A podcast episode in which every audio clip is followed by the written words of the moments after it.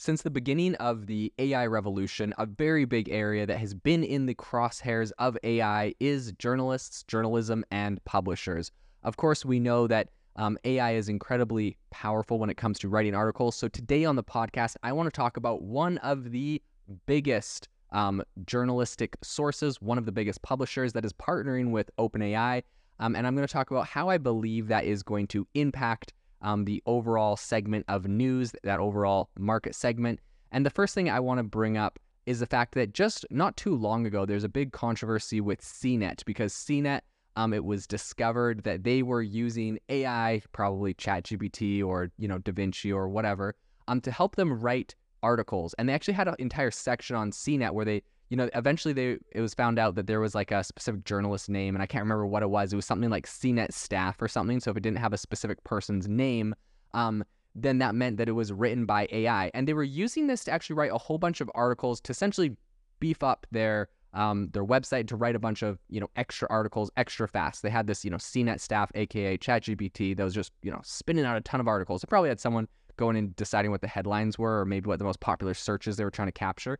But in any case, CNET did this. It was a big, huge controversy when people found out because there was an article that was talking about compound interest, and the way that ChatGPT had calculated the compound interest in the article wasn't correct. Now, most of the information it was sharing about compound interest was correct. You know, uh, the rest of the articles that, uh, that were published were like fairly solid, but you know there had been some calculations that were missed. And of course, we know that this is one of the earliest weaknesses of ChatGPT and OpenAI was in you know calculations and all that kind of that aspect of things.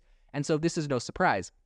But this kind of kicked off this whole fear of journalists once they realized that, you know, CNET was starting to replace people. There was a bunch of different news companies that were firing people. We know that Vice, I think, recently declared bankruptcy. Um, BuzzFeed, I, I'm not sure if BuzzFeed declared bankruptcy or they were having some severe um, money problems. And BuzzFeed also has announced recently that they are going to be, um, oh yeah, it's BuzzFeed News. BuzzFeed News declared bankruptcy as well, but I don't know if the whole parent company did. In any case, they said something about restructuring. In any case, BuzzFeed is also using AI to help them write. So there was this whole controversy. Journalists were saying, you know, uh, AI needs to be banned from the newsroom. Um, some people are saying AI is going to replace the newsroom. There's this whole thing, and I think this is really important because just uh, just recently, yesterday, OpenAI announced that they are going to be partnering with the Associated Press, which is kind of you know the OG. It's one of the most reputable um, press companies, everyone, essentially, when the Associated Press publishes something, everyone usually covers it.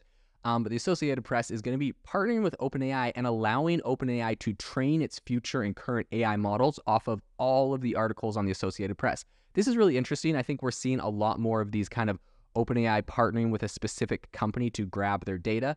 And this is cool because I think, I mean, cool. I think this is a smart move by OpenAI because essentially they're saying, hey, we'll let you you know see the inside scoop. We're going to give you some tips on you know technology and whatnot. And in exchange you are going to be allowing us uh, to scrape and train off of all of your articles and all of your in the ap's archive as far back as 1985 so as part of the agreement ap is going to uh, gain access to openai's quote unquote technology and product expertise. So we're not exactly sure what that means per se although i'm sure they have some sort of uh, partnership that they're working on but I think that AP has been exploring the use of AI features for quite a long time, according to them. Um, I think that you know AI features and and this whole thing kind of began generating reports about company earnings back in 2014. So you know obviously they've been using AI to do a lot of different things even since back then, and I think it later leveraged. Uh, AI to kind of automate stories about minor league baseball and college sports, right? Perhaps something they didn't have the manpower to have a journalist writing every single you know story about college sports or minor league baseball. So they actually had AI helping them on that. I think that uh, I think AP is joining AI's really fast growing list of partners. They have a lot of people that are working with them right now. Um, on Tuesday, uh, OpenAI actually announced a six-year deal with Shutterstock that's going to allow OpenAI to license images. I think this is on the back of a lot of AI models getting sued by Getty Images and others because they trained them on images they didn't have rights to. So I think now they're you know going and OpenAI is getting uh, building deals with Shutterstock and others to essentially allow them to license images, videos, music, and metadata, which I think is something a lot of people aren't thinking about. But metadata gives you a lot of extra information about different pieces of content, and they're using that to train their text to image model um, and DALL-E. So BuzzFeed said that it's going to be using these AI tools as well, provided by OpenAI, to quote unquote enhance and personalize its content. Um, and OpenAI is also working with Microsoft on a number of different things in this space. But Greg Brockman recently tweeted, he said, announcing partnership with AP will help them thoughtfully explore use cases for our technology. We'll work with their content in our systems. And Associated Press tweeted, AP OpenAI agree to share select news content and technology in new collaboration. Now, the thing is, Associated Press isn't really saying what exactly they're doing uh, with all of this, with uh, with their partnership with OpenAI, but inevitably, like we know where this is going. OpenAI is helping them to like replace journalists, you could say, but essentially automate news publishing. There, right? Like as we've seen there's a lot of different aspects of the news, minor league baseball and other things, college, you know, sports that uh, we might not have the manpower. They might not have the manpower to cover everything, and so they're going to use AI to do it. I think that AI is going to start bleeding in, similar to CNET, into actually more mainstream articles. If something drops, um, would they rather like, here's the thing if a news story drops and they can have a chat GPT push a button and instantly publish it the second after some breaking news happens, I think that's going to be very appealing in the news industry. Speed is going to be of the essence. And these AIs, in my opinion, are going to churn out stuff really crazy. And now imagine a future where perhaps every journalist at the Associated Press has an AI trained off of them and their style all they have to do is say, write a news story about X, Y, and Z facts and the implications about X, Y, and Z. You can feed the information and bullet points in in about 10 seconds. And then this thing will generate the whole article. You proofread it, say, yep, that sounds like me. You go and like hit up a few people, request for comment. Uh, you can publish the story immediately after the event happens. And then as the requests for comment roll in and people are commenting on it, you can start feeding them in and bulk up the story a little bit, you know, post launch. There's a lot of things you could do leveraging AI in news to really work on being the fastest um, with a story. And oftentimes, the first person to break the story is the winner. So I think that's really, really, uh, really, really critical.